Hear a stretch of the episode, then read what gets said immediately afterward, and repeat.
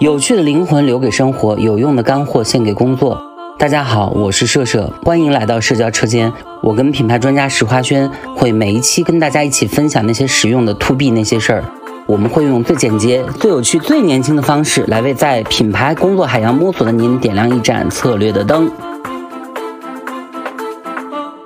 观察当代社会、品牌文化以及商业新消费。对抗时代焦虑症候群，向 Z 时代发车。大家好，这里是社交车间，我是社社。我们这一次的嘉宾呢，是我们的老朋友华轩和我们的新朋友叶倩文。来，两位跟大家打个招呼吧。大家好，我是倩文，我是华轩。好，大家，因为现在华轩跟我们不在一个城市，我跟叶倩文是在北京，然后华轩呢是在美好的杭州。我们也想去杭州，但是现在我们哪儿都去不了。嗯，这次呢，我们来聊的话题是什么呢？其实我跟华轩和叶倩文之前也有过讨论。本来我们也是挺想聊一下，就是有关传统媒体与新媒体时代变更的时候，在这样的一个时代点位，品牌如何做出应对和整体打法的这种变化。但是其实也可以聊一下品牌出海，所以我们先把这个话题。丢给我们的叶倩文，我来正式介绍一下叶倩文。她是一位非常资深的文化媒体人。这个选题其实我们在跟她讨论的时候，她也提供了一些很棒的想法。因为一段时间以来呢，传统媒体和新媒体之间的这种互相的变化和和互相的作用力，使得在这样的一个大传播环境下呢，各个品牌的这个品牌公关动作已经发生了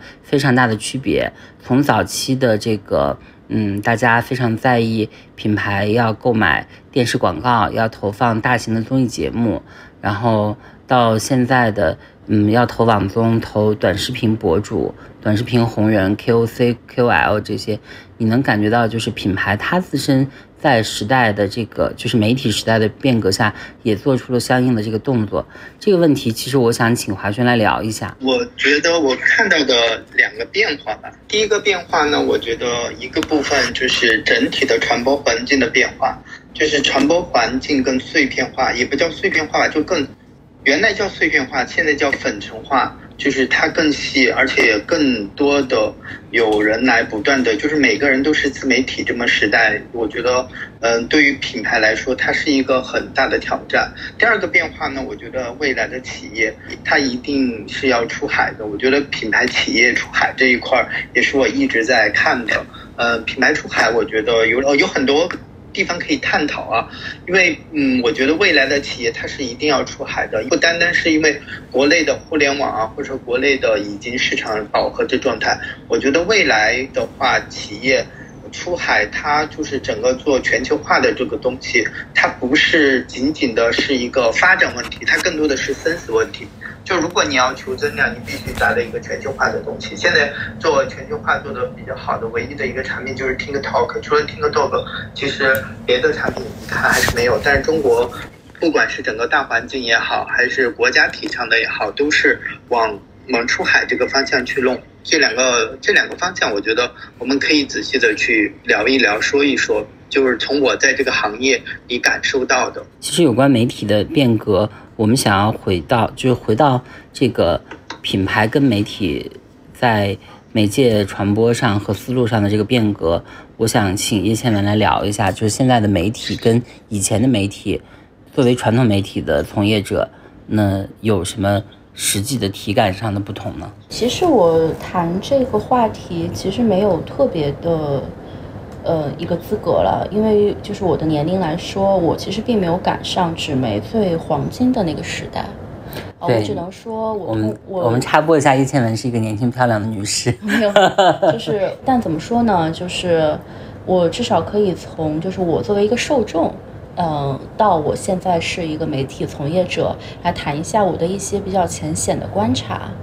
然后我自己觉得，就是在可能两千年之后吧，中国的纸媒，尤其是中国的，呃，都市报和杂志，它都有一个比较辉煌的时期。在那个时候，嗯，我们看这个广告。呃，除了就是电视广告之外，其实纸媒的这个呃所谓的平面广告也是其实很重要的一个环节吧。几乎，呃，越是头部的企业，它就越会去寻找这种头部的媒体，然后投放大量的广告，甚至比如说买封面啊。然后去冠名一些跟媒体来合作冠做一些活动啊，然后颁一些奖啊，这一类的可能都是当时的比较传统的媒媒体的常规操作。但是有了新媒体之后，这一块的份额显然是被瓜分了。但我总体的观察是，我觉得现在的这些呃品牌的宣传它更多元，然后更细分、更小众。我们过去其实投放一些头部的媒体，是觉得这些媒体它能够辐射呃绝大多数的人群，绝大多数的人群都会去看这些全国发行的头部媒体。然后呢，今天来说，我觉得没有任何一个媒体，无论你是央视还是一份怎么样的报纸，即使你的这个，即使你的这个品牌价值还在，但是也不可能让嗯全年龄层，然后整个所谓社会阶层啊，男女老少都会去看一家媒体，这个时代已经不存在了。所以现在好像。在我看来，我觉得这个品牌宣传想要出新的话，你就是做的越细分、越精准投放，其实是越好的。然后，所以，呃，这个就涉及到就是这个品牌，它对于它的这个产品是否足够了解，以及对它的这个受众群是否有足够多清晰的认识。嗯，这两年我注意到一个现象，我觉得也挺有意思的，就是经常有一些品牌，因为他们做了一些不恰当的广告，然后不得不道歉这样的事情。对，其实前两天就有某品牌，因为做了一个就是某女性用品的品牌，在它的那个某宝店。上面有对女性很不友好的这种很父权视角下的这种言论，很粗鄙。然后今天好像刚道歉吧，是吧？这样的事儿这些年挺多的。我觉得这个其实就充分的说明了我们的这个品牌，它其实没有呃找到真正就是精准投放的那个人群。因为你用过去的那个逻辑，你想做一个有创意的、有意思的、被人能记得住的广告，这个已经不是呃最重要的。而是你能不能够就是通过一系列的操作，呃，抵达人们的这种内心，而这些这些可能过去我们投放一家几家媒体，然后所有人看到记住就够了。现在可能你就是需要说，啊，我我要比如说针对多少岁到多少岁的，呃，什么收入的一个女性，我要为他们去设定一款很特质的广告内容。然后另外一些人，可能我们要通过另外的一些渠道、一些方式去找到他们。然后，当然，这个跟品牌自己的定位可能有关系。你到底是一个快销，还是一个文化产品，还是一个汽车，还是房地产？可能每一个就是你的产品，你要对你自己的产品足够了解，才能够去精准的抵达呃你的受众。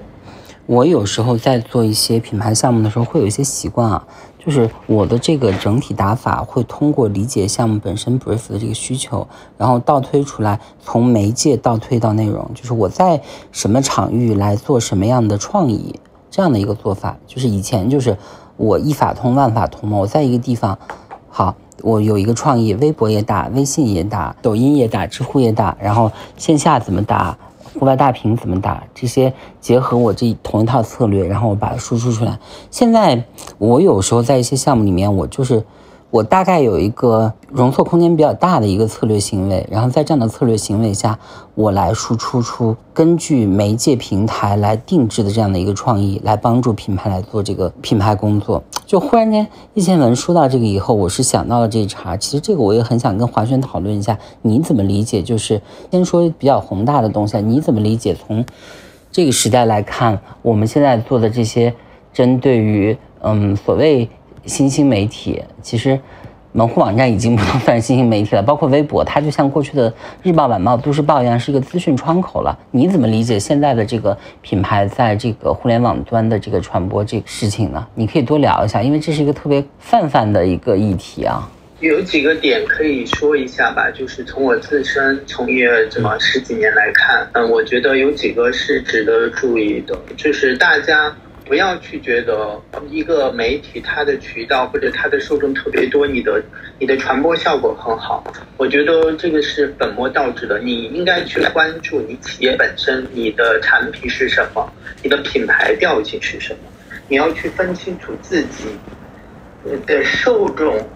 是谁，就是聚焦谁是我的菜，谁不是我的菜。然后你还要去。定义一家你自己是一家什么样的公司，然后你的品牌、你的产品特质是什么？就是不要修辞词的，你每个部门每个人都知道哦，我的品牌特性是什么，我的产品特性是什么，然后去各自定义的东西它也是不一样的。然后你再定位你自己的企业、你的概念、你的行业地位、你的企业愿景，然后你覆盖哪些，这些都是需要你一一的去分析的。还有就是你的品牌的概念是到底是一个核心的核是什么，然后。你的逻辑推演的东西是什么？这个逻辑推演就是关键词成不成立？OK，你说你嗯，就是是电商或者就是比如说我就是短视频平台，怎么去定义它？这个逻辑的推演到底是什么？就是本质的东西不要去修辞，你需要有一个品牌逻辑的架构树。比如说我举个例子，我们去描述一个姑娘，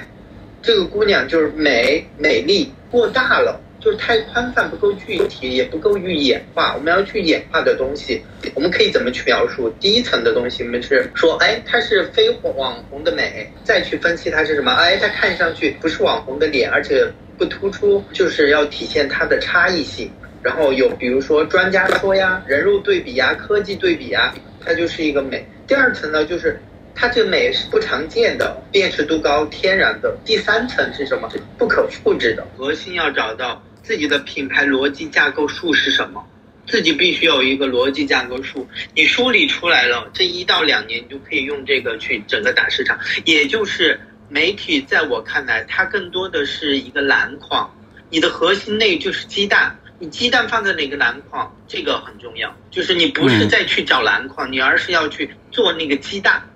我觉得鸡蛋才是你的内核，篮筐就是无非就是你放这个篮筐放多一点，那个篮筐你放多一点的问题嘛。因为对抗这个整个的碎片化时代，或者是。急剧的粉尘化传播的一个时代，或者是快速的传播时代，它既可以抖呃，既可以文字，又可以视频，又可以声音，就是各种各样的手段的冲击下，你必须把我刚才说的你的品牌逻辑架构树理得很清楚了之后，OK，你再去做下一步动作。下一步动作无非就是你要讲什么样的故事，你是要通过什么样的故事去打你的整个的产产品。说到产品，其实又可以要去。细分就是你这个企业的产品特征是什么，你的竞争力是什么？这个企业为什么要做这个产品？我觉得都是要去分清楚的。现在很多公司的企业品牌和产品它是混在一起的，因为公司层面都有自己的战略，品牌它也有自己的一个战略。比如宝洁下面就有很多产品，产品有产品自己的话术，这个是完全不一样的。所以说要体系化，分清楚你要表达的东西，不能混为一谈去谈。今天我们看到很多的企业在做传播的时候，做品牌的时候，做活动，它是混在一起的，交织在一起的。所以交织在一起，它就更模糊了你要去传播的那个信息，我的信息更不精精准。你和你已经搭建完了，好了，你就开始去找媒介，媒介有很多，你的媒体策略到底是什么？然后你的合作策略，你的创始人的介绍，你的受众分析，怎么去定义这个企业产品核心是什么？就这一系列的，就可以很好的去再去梳理完之后，就可以做很好的去做传传播。那在这个时代，品牌是如何理解不同媒介的呢？就是如何使用传统媒体的这个合作，如何跟那个新的媒体来产生一些联动？有没有一些案例可以分享？我觉得传统媒体它更多的是要去做权威性和专业性，然后新媒体它更多的是要去找出它属于自己的那个调性和特性。我觉得他们之间的融合，无非就是看每一个项目我到底是需要背书，还有就是调性，就是怎么去去相互通的这个一个过程，它是需要找一个路径和桥梁，一个载体。这个载体就看你去怎么去做，比如说有的载体可以去用一个东西去打通，就好像我们之前做的纪录片，纪录片既可以打通传统媒体，也可以打通现现代媒体。也就是说，这个前面它是找了一个故事去包装，就大家都可以知道哦，我从这里面汲取我的部分，它这么去打动现代媒体和传统媒体的部分。有没有一些比较具体的这个知名企业的案例来跟我们的听众们分享一下？嗯，知名的案例，最近大家有在看飞书吧？飞书这个很好的一个例子，就是他在做 to B 的传播的时候，很好的用了影像化的一个手段去去打通传统媒体对飞书的整个的背书，然后还有一些新兴的自媒体，比如像罗永浩这样的去打通，它其实是用了两种方法去走嘛。因为现在更多的传统媒体，我理解的传统媒体不是像我们理解淘汰的或老旧的，它更多的是以权威性、呃真实性，就是发生的它更多的可信赖性比较高的这么一个媒体机构。明白。其实有关这个部分，我也。想请教一下倩文，可不可以跟我们分享一下，有没有哪些就是你作为媒体从业者，你看到的一些品牌跟现在传统媒体也好，然后新兴媒体产生的一些比较精彩的内容项和具有高传播力、讨论价值的这个联动？我印象比较真的，主要可能是这些年比较流行的这种城市向的传播。我呃，我觉得有很多还比较值得说的，就比如说，呃。所谓西安的这个网红城市吧，实际上它最早的时候是在抖音上火起来的嘛。我记得有一个新闻，就是当时抖音他们还有高管专门跑到西安去，跟有关部门的领导，然后来进行这个呃一些所谓内容项的合作。然后他当然西安市政府也会去配合，比如说去打造这个所谓的大唐不夜城啊，打造它的这个呃一些那种网红的点，什么不老呃这个不倒翁姐姐啊等等这些呃由政府，然后他和当地的国企一起来联动做。做一些事件，然后呃，抖音来作为传播，呃，的确就是将西安一下子打造成了一个网红城市。在这个时候，传统媒体它又适时跟上，然后呃，他们肯定也是做了一些，呃，我觉得从这个政策层面也好，或者说从这个背书的角度也好，做了很多相关的一些报道嘛。这个案例我觉得后来就很好的被洛阳复制了。然后在呃，现在这个洛阳，我感觉就是有超过西安的这个网红度，就是这一类的城市宣传类的这种案例当中，我觉得有蛮蛮多新媒体和传统媒体结合，然后做的挺好的案例。你说到这个，我想起来一件事，就是好多年前成都最早我对它产生印象的时候，就是当时成都有一个城市宣传口号：“成都一个来了不想走的城市”，这个好像是张艺谋导演提出的。我不知道大家有没有印象啊？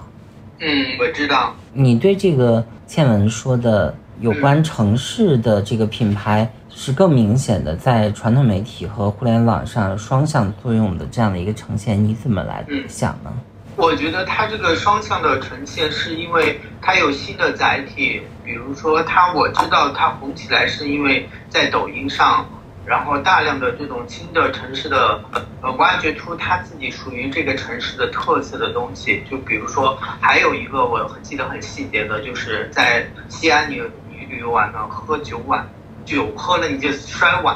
那个，然后还有就那个嗯这这一系列吧，它其实这一系列它就是在找这个城这个城市和大众。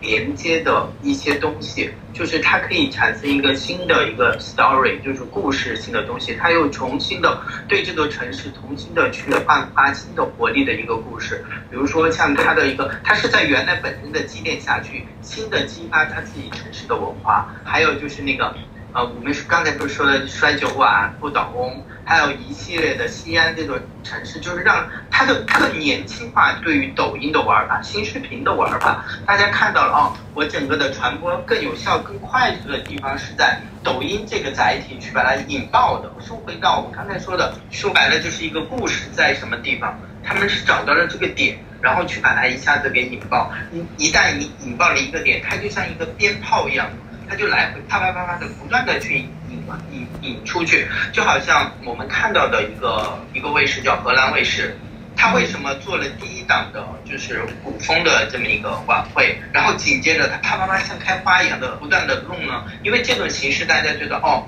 很吸引，而且是我们自己的东西，有更多的去连接。它这个连接不是说单纯就是我我我要怎么样去连接，它是深度的深度的发掘它本身这个城市的故事，然后大家有用的一个共识，它在共识的这个情况下，然后去找个更快速的去连接，我是这么简单的理解的。嗯我觉得就是这样的，还有一个好处就在于，呃，这种城市宣传或者说文旅宣传，其实它是一个传统媒体常做的一个东西。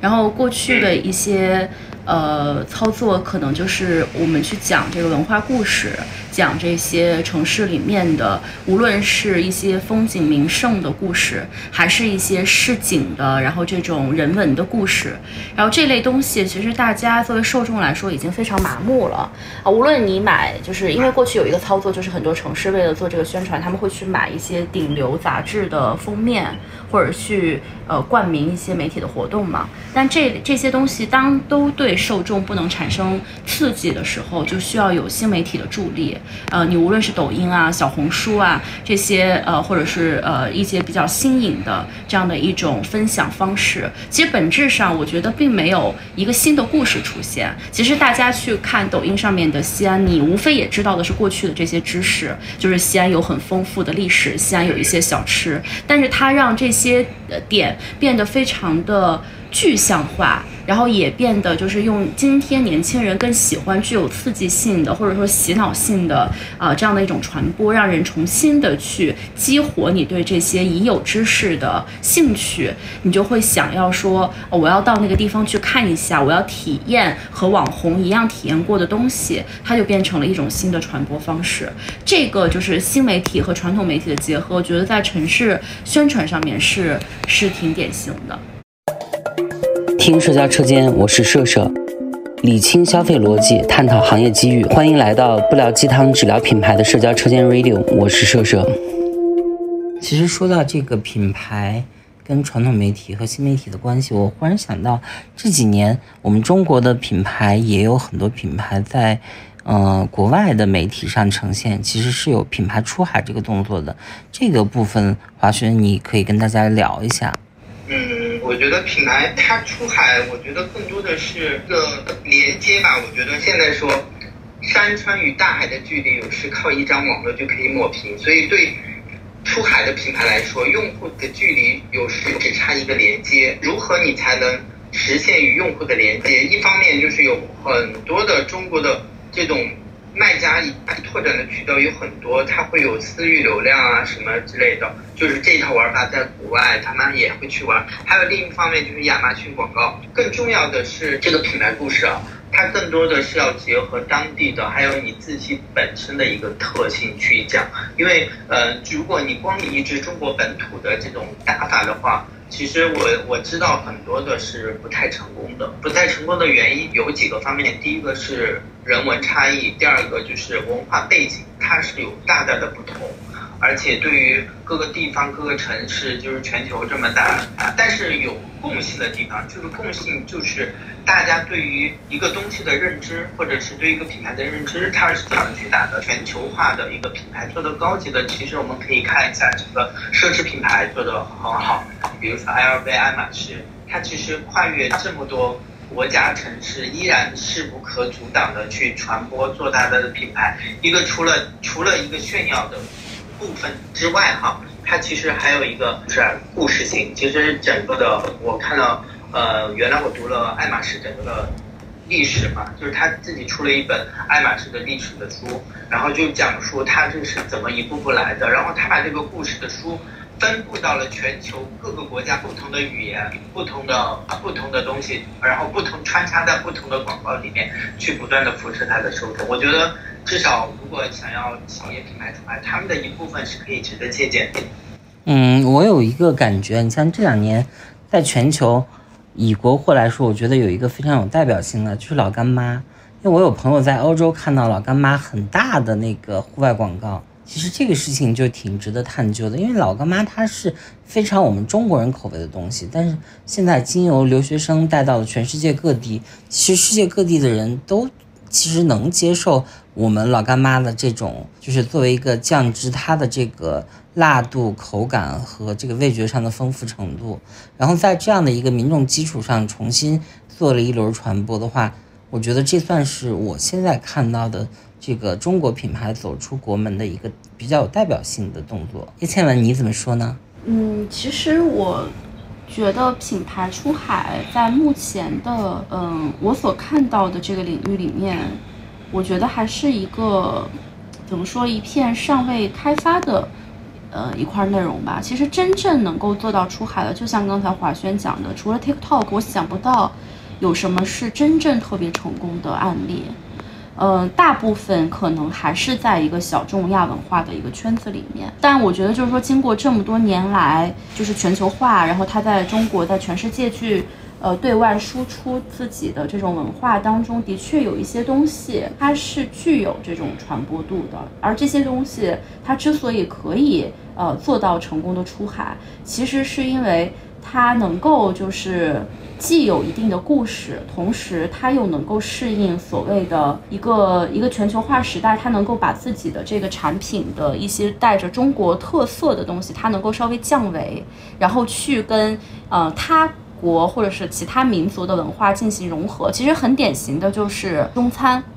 比如说中餐当中的有一些菜式，其实已经被认被很多的研究者，他作为这种全球化浪潮当中的一些案例来讲。就比如说这个左宗棠鸡这道菜，这道菜其实我们都知道，中国是没有这道菜的。对，我们不吃这种酸甜口的，或者说这道菜你在餐厅里是没有的，因为它其实是华人在华唐人街自创的一种菜。对，它有中国带有中国的故事，因为它有一个确实的一个中国的历史人物左宗棠，然后它能够讲出一番传说、一番故事来。然后，但是呢，其实它的味道是更接近于西方的。那么这样的一套东西，我延续这样一套逻辑，就是很容易出海的。就像刚才华轩讲到的这个呃奢侈品。其实，呃，我也注意到，比如说这些年这些奢侈品，他们有时候也会主打所谓中国风，比如说什么竹节包啊，啊，比如说很多的品牌都会去呃融入一些中国的元素的一些东西，比如说盘扣啊，还有一些中国的纹样啊，所以所谓的什么旗袍的这种式样啊，对，呃，但是你说它是中国的东西吗？我们当然知道，那绝对不是。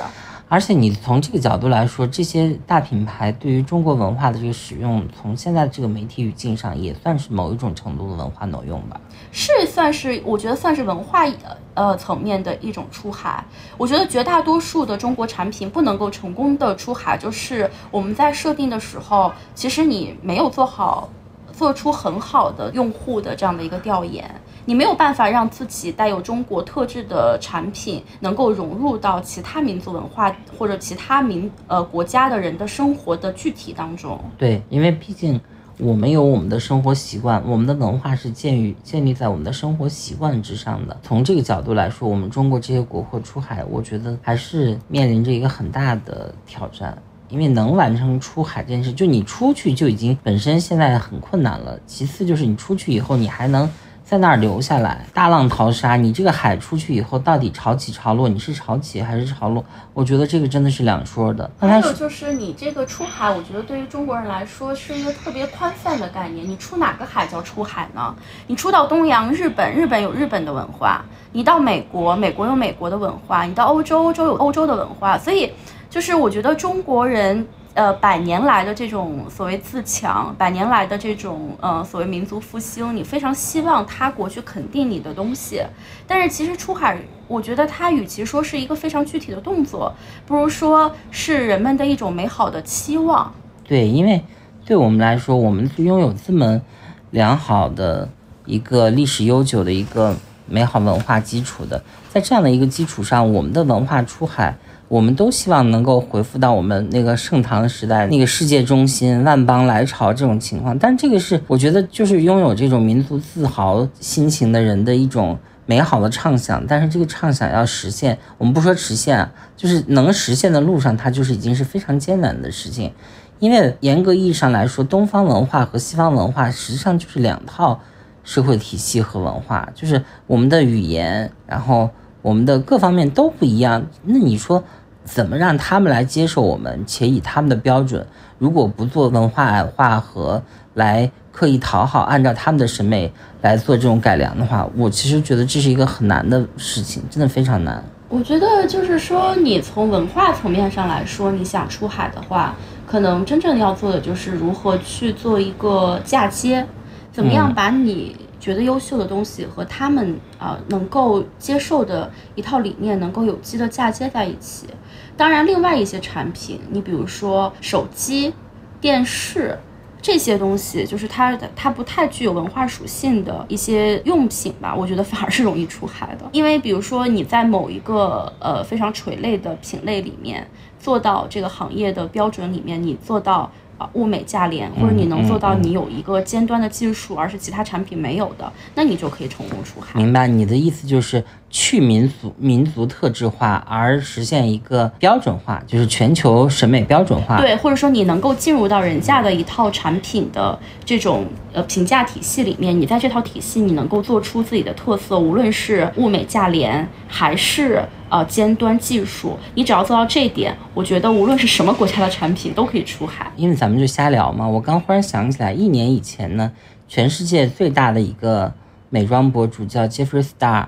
他在他的视频里面使用了花西子的一个套盒，而且那个评测了这个，认为体首先是非常的好看，因为是非常中式的这个审美，中式那种女生嫁妆里面会有的那种胭脂盒，里面的那个粉底也很好用。所以他就是对花西子的这个产品大加赞扬。从严格意义上来说，我觉得花西子算是至少这个动作算是一个成功的文化出海的一个前站。华轩你怎么看？嗯，我觉得像花西子，它更多的是属于消费品类，就是消费品类。其实，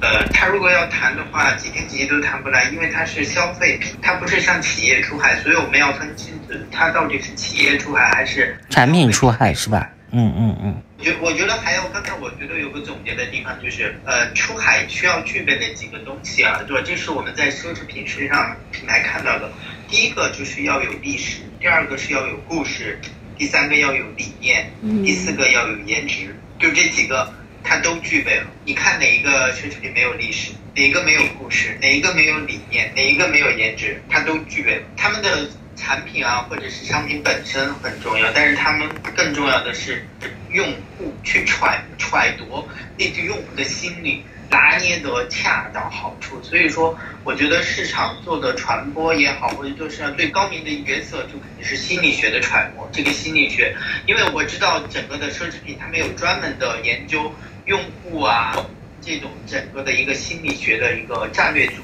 把这几个结合好了，再根据当地的去打。觉得会事半功倍，去更好去做这个事情。我觉得还有一个出海，不知不知道算不算成功，它也是消费品类的。这个就好像你说花西子，其实我记得好像李宁在纽约时装周亮相的时候，它整个的产品品牌翻身仗打的那个时候，它也是对外一下火回来的。对，就有一段时间李宁，我是没有想过，就有一天我去买，我在成都逛，好像是逛春熙路的那个。卖场是不是 IFS？然后看到那个李宁，很吃惊，哇，好好穿啊！李宁是二零一八年在纽约时装周，然后一下把整个李宁的品牌去复活了。它就是真正的国潮变化的一个部分吧，就是从那个时候，它整个的公司品牌的定位战略就是从二零一八年开始，它全部发力在那个专业运动里。看到大概就是这样，它整个的战略模式的变变化，你看一下它的，它是从那个时候重塑品牌，而且定位是九零后，它是从批发模式转型到了零售模式，首先解决了一个库存，然后它从国内迈向国际品牌出海，打造国际领，这个也是非常重要的一步，然后从价格过渡到价值竞争，摆脱低利率的泥潭，这个一下子就它做它整个的就是完全的进行一个转转型。其实现在很多说起你李宁，大家都知道这是一个运动时尚品牌，但是几乎没有什么人能想起来，原来李宁是一个很重要的奥运冠军，是代表我们国家在奥运赛场上荣赢下过很多荣誉的这样的一个超级运动巨星。哎，但是有一点啊，我觉得像这种大品牌，就是我自己看到的，它其实这种大品牌在这种创新啊、转型啊，或者是。颠覆的地方啊，就是在整个刚才我们讲的的大传播的环境啊，越大的品牌，它离区是更近的，它更近，它不是说哦，我因为离得远，我大怎么样的？因为大品牌它需要更多的颠覆性的创新，而不是循序渐进式的创新。对，就是说大品牌在时代面前常常是被动的创新者，就是大品牌这种滞后的反应。就会导致整个大品牌的迭代能力很差。嗯。为什么我们刚才说整个环境变了，有一些大品牌它还是没有意识到。除了刚才说的东西，就还有一点，它的产品端的设计，整个的审美国潮。这一点做的都非常好，这一点做的还有最好的，我觉得是华为。怎么说呢？好在哪儿呢？好在它的整个的技术，它的产品设计。其实华为出海，它讲的品牌故事是讲的很好的啊，就是它整个的国，它的国际品牌部，它的人也多，它讲的在各个国家打的打的故事也是不一样的。除了打打价钱战以外啊，而且还有一点。就好像我们说，整个科技革命催生了整个传播环境的改变，它让更多的一个品牌在衰退。为什么我们现在知道，像你说的花西子，花西子不是原来的大品牌，它是很新的一个品牌，而且在快速的就技术的手段催生新的传播手段，它就让这些品牌衰退更快，而且让消费者对原来一些老牌的开始渐渐的。就是有一些没有感觉、无感，就是你的形象、你的口号、你的创意都没有任何存在感了。就好像有些艺人就是很美，但是很有资源，但是怎么捧就是捧不活。就好像你刚才说的老干妈，老干妈其实是很少宣传自己的，但是它本身自己身上带有独特的品牌个性，让它成为大家谈论的焦点，或者是消费者的谈资。我们还有一个一个品牌，我就可以说一下，这个不知道叫玉兰油。玉兰油现在你们知道吗？就是整个它落寞了，它就是它已经沦为妈妈级的品牌，你知道吗？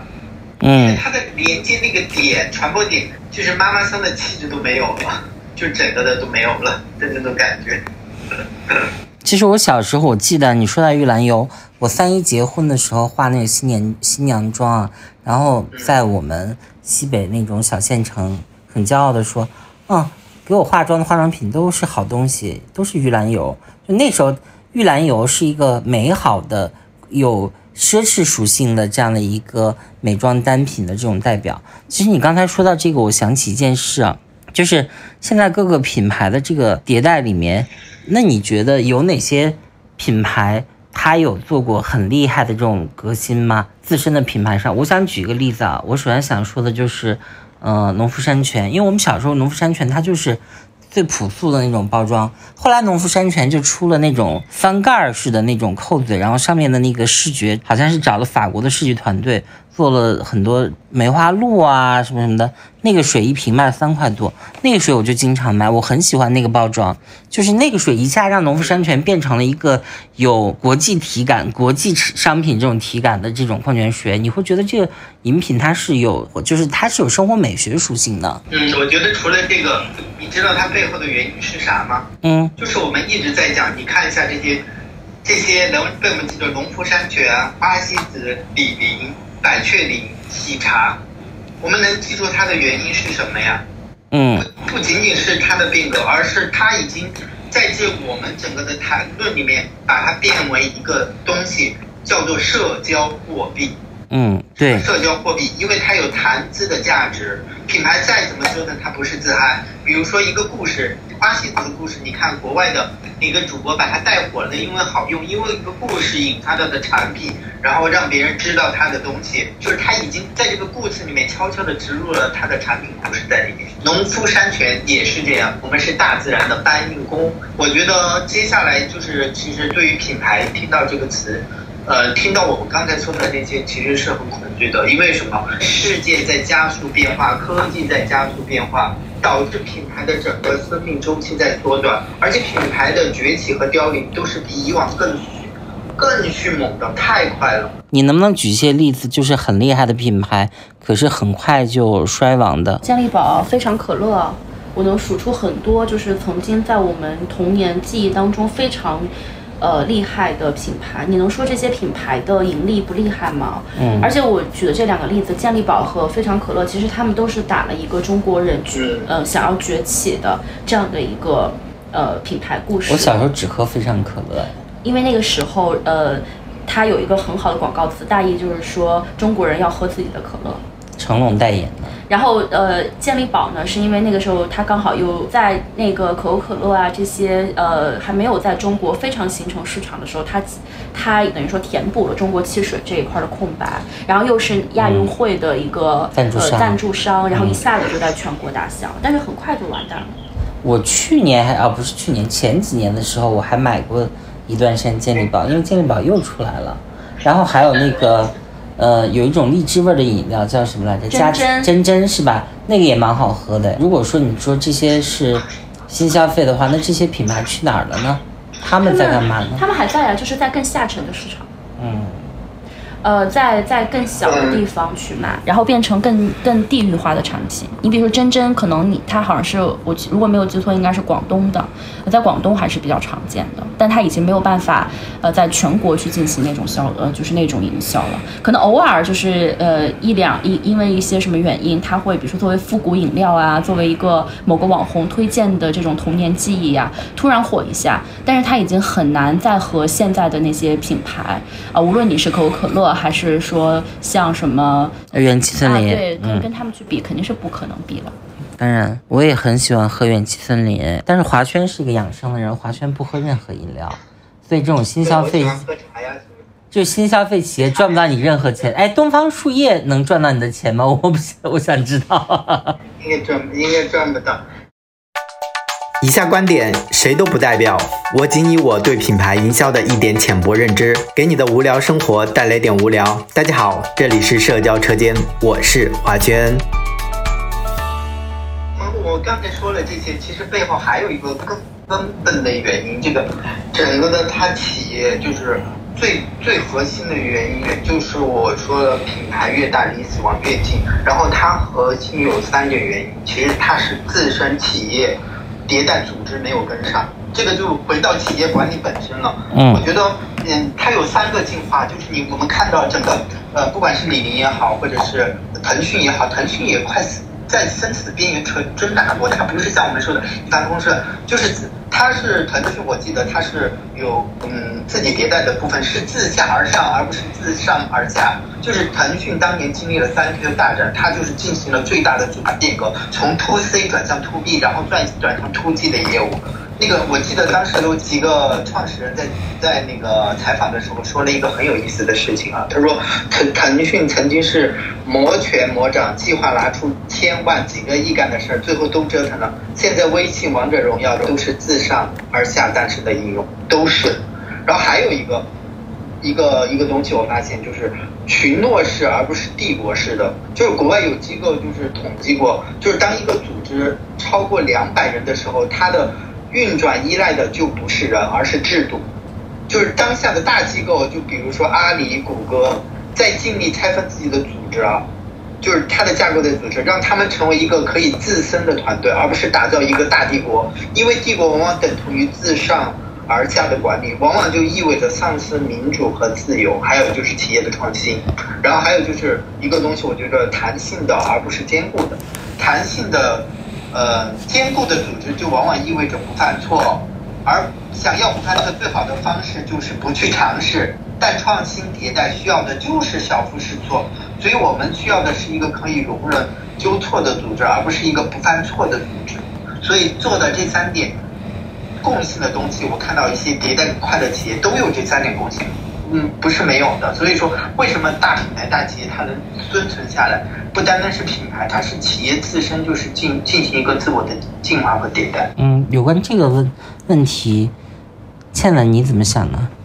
对啊，我很同意啊，就是你必须要不断的迭代和升级一个企业，才能够长久的生存下去。其实你刚才讲的那个农夫山泉的例子，我觉得就很好。就是它原来可能就只是卖这种瓶装水，但是它现在我觉得它的产品非常的丰富，还涉及到水果生鲜这些，而且它有一些高端的线，嗯，我觉得就是至少在。呃，这一个部分的消费品来说，我觉得农夫山泉它的品类又很丰富，然后它又有品牌故事，然后可能我们这一代人都会记得农夫山泉的呃“农夫山泉有点甜”这句广告词，呃，它还就是不断的在迭代升级更新自己的产品，这种我我其实觉得就是一个很好的例子吧。那么再有可能就是，嗯，我自己可能会接触到的，比如说。呃一些奢侈品还有美妆，他们呃能够屹立，比如说几十年甚至近百年的历史，也是在不断的迭代和更新自己的故事和理念。因为就是比如说随着社会对于女性的认识，啊，随着社会对于肤色和种族的认识，啊，随着社会对环保的这个问题的。呃，看法不同，你会发现奢侈品他们都是非常敏感的，能够去捕捉这些的，不然的话，呃，很很肯定很快也就完蛋了。并不是所有的奢侈品都是一直在我们的呃这个视野里面的，其实有一些产呃有一些奢侈品的品牌，可能因为它的这个呃创始人呃。死掉了，或者是它的设计师换人了，然后这个品牌故事讲不好，它不太符合今天的主流消费人群的价值观了。你看，他说没就没了。其实现在企业的品牌跟企业的命运是亲密度是非常高的，很多尤其现在经济下行和在后疫情时代，我们会觉得，嗯，企业在做自身的这个发展的时候，有两种这种品牌方的这个品牌侧的这个动作，一个就是。很厉害的企业，然后今年就选择躺平，因为品牌就是要消费，就它是要花钱的部门嘛。那我就不要花钱，我就今天今年平行度过。但也有些企业是这样想的，就是我今年呢，越是行情不好的时候，我要做品牌，我要成为知名度较高的这个赛道的这个领领头羊。然后等企业等这个时代好了以后，我一下我就被就是好风送我上青云了这种。我会有这种感觉，但是你说哪一种效果好，我觉得也不一定。有些人就是他就是用藏自觉，有些人反而呢就是逆势上行。你怎么看这个问题呢，华轩？企业要藏还是要做呢？当然要做了。我觉得现在整个企业它要从攻占心智到构建关系的这么一个过程，整个的品牌经营现在正从销售导向走向关系导向。这个怎么去理解呢？就是说。呃，它的绝大多数的所谓的客户关系，就是因为大多数品牌在做的都是交浅延伸的这么一个东西，就是比如说我们现实生活中啊，真正的关系建立一定是由浅入深，一切交浅延伸的行为都会把对方吓跑。就传播学里面有一个叫社会深度理论。这个理论讲一个道理，就人和人建立关系的过程，就是袒露真实自我的一个过程。其实你看，这个做的比较好的企业，我现在来说，腾讯做的非常好，阿里做的非常好，华为做的非常好。就是阿里系出来创业的这一帮人，他也会去这么做，因为人有很多重自我，就是叫呃，人都有很多多重自我嘛，就是他像一个套娃一样。真实的自我被层层的裹在里面，最外层的那个是你，也可能是一个一个什什么东西了，反正就是这个样子。所以我觉得未来一定是一个不断的去构建关系的这么一个过程，不再是抢占什么心智啊什么之类的下人，它是构建关系。这个构建关系，就要构建社会关系，构建嗯就是家庭关系，它是需要构建。觉得企业，我觉得现在需要构建，构建。等同于什么？就是你信号的强度不断的在递增，你企业本身信释放的信号需要慢慢递进的去释放内容。像用户，我觉得我最喜欢说的，让用户像追连续剧一样的顺畅的去接受你的品牌信息。我觉得之所以这么做，是因为刚才我们又回到话题，是因为整个技术在革命，整个传播环境在改。原来报纸，我 PC 端时代不具备这样的。能力，现在整个不管是微博还是短视频、抖音、快手这一系列的传播渠道，还有微博啊，还有这个呃微信，这些一切都让人具备了这个办法。所以说，我觉得，我觉得是可以去做这个。我觉得，嗯，这方面有可以学习的，就是 SK Two，SK Two 它做这个品牌的营销，我看到它是，呃，它是去讲一个，包括你看三八节，它是去。去讲的是一个情怀的故事，先让用户对品牌产生好感，理解品牌的价值观，然后他又释放出了一支明星素颜的测评视频，用户客观的理性分析，建立用户信任，最后他才推送了一个明星礼盒广告，顺理成章的就是打开用户的钱包。我觉得它是层层递进的，现在觉得看来它是一个快速建立稳定关系的捷径，没有比这个更好的。而且我还觉得还有就是需要找到你这个产品为用户带来的价值，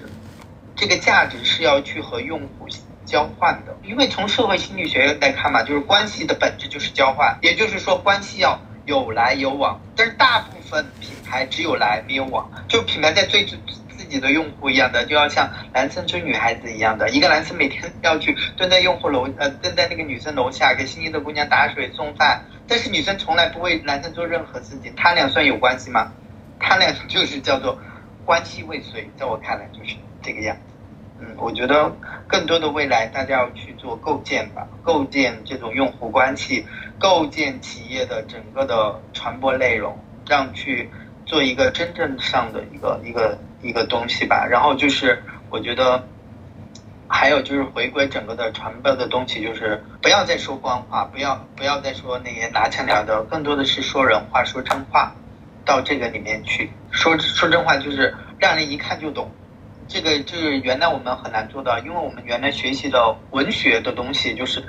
呃，很繁复的，就是要说大白话。我觉得这个是在这个挑挑战上去需要建立的，因为你通过说人话才能和消费者建立关系嘛。立场也是一种产品，其实。对于呃，你无论是 to B、to C、to J，其实后来你会发现，大家争的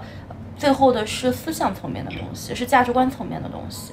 其实从这个产品质量本身，我觉得已经不是今天的品牌最重要的东西了。因为我相信，只要还能活着的品牌，你的产品质量就不会特别有问题。对。然后我觉得我再说一个我看到的吧，就在我我不知道，就品牌能做的、能学的，第一个叫做争夺事事件的命名权，我一定要去争夺；第二个就是利用个体故事获得大众的认同；第三个就连续性事实，争夺叙述主导权；第五个就是去传播攻击化，封杀舆论阵地。我觉得这几方面他做的非常棒。就我最近一直在研究他们的整个的打法，就是企业也是这个样子嘛。鼓掌撒花。就是我不。发出一些掌声，谢谢谢谢，一些毫无灵魂的掌声。但我觉得你这就是，其实这块说的真的是。挺有意思的。其实今天我觉得，虽然说产品是一个分众的时代，然后在这个品牌营销上面，其实是越来越细，然后要做的内容越来越多。呃，可能你现在投入很大，也不一定能够做出像当年那样，就比如说健力宝或者非常可乐，然后几亿人民都在使用这样的一个产品了。但是另外一个层面来说，我觉得背后的。真正的根源，呃，现在的产品就变成了，其实你还是在去主打一个价值观，你去通过消费的行为去定义自己是谁。如果谁能够找到这样的一个密码，谁的品牌营销就能做得好。是的，是的，说的非常好，我也是非常认可，很棒。你们两位素未相逢，结果今天就一一聊如故。对。那我们就为我们的社交车间做个。呃，这次录制的 ending 吧。大家好，谢谢大家聆听我们本次社交车间的那个讨论议题。我是社社，我是倩文，我是华轩。好，我们是品牌界的 S H E，或者哎，其实说我们时髦一点。大家好，我们是品牌界的霹雳娇娃哈，然后要配那个乘风破浪的姐姐。这一季不是有很多歌手最后的 ending pose 都是踢腿吗？我们可以踢个腿，好的，大家脑补一下吧。谢谢大家聆听啊，各位听到我们这次音频节目的这个董事长们、CEO 们和品牌高管们，就是希望我们的毫不正经的 ending 给你们带来一些干货之后的情绪上的闲者时间。谢谢大家，拜拜，拜拜。有趣的灵魂留给生活，有用的干货献给工作。我是华轩，欢迎大家来到社交车间。我跟我的好朋友社社每天在这里一起跟大家分享一些实用的弊端的那些干货和事儿。我们会用最简洁、最有趣、最年轻的方式，为在工作海洋摸索的你点亮一盏前行的灯。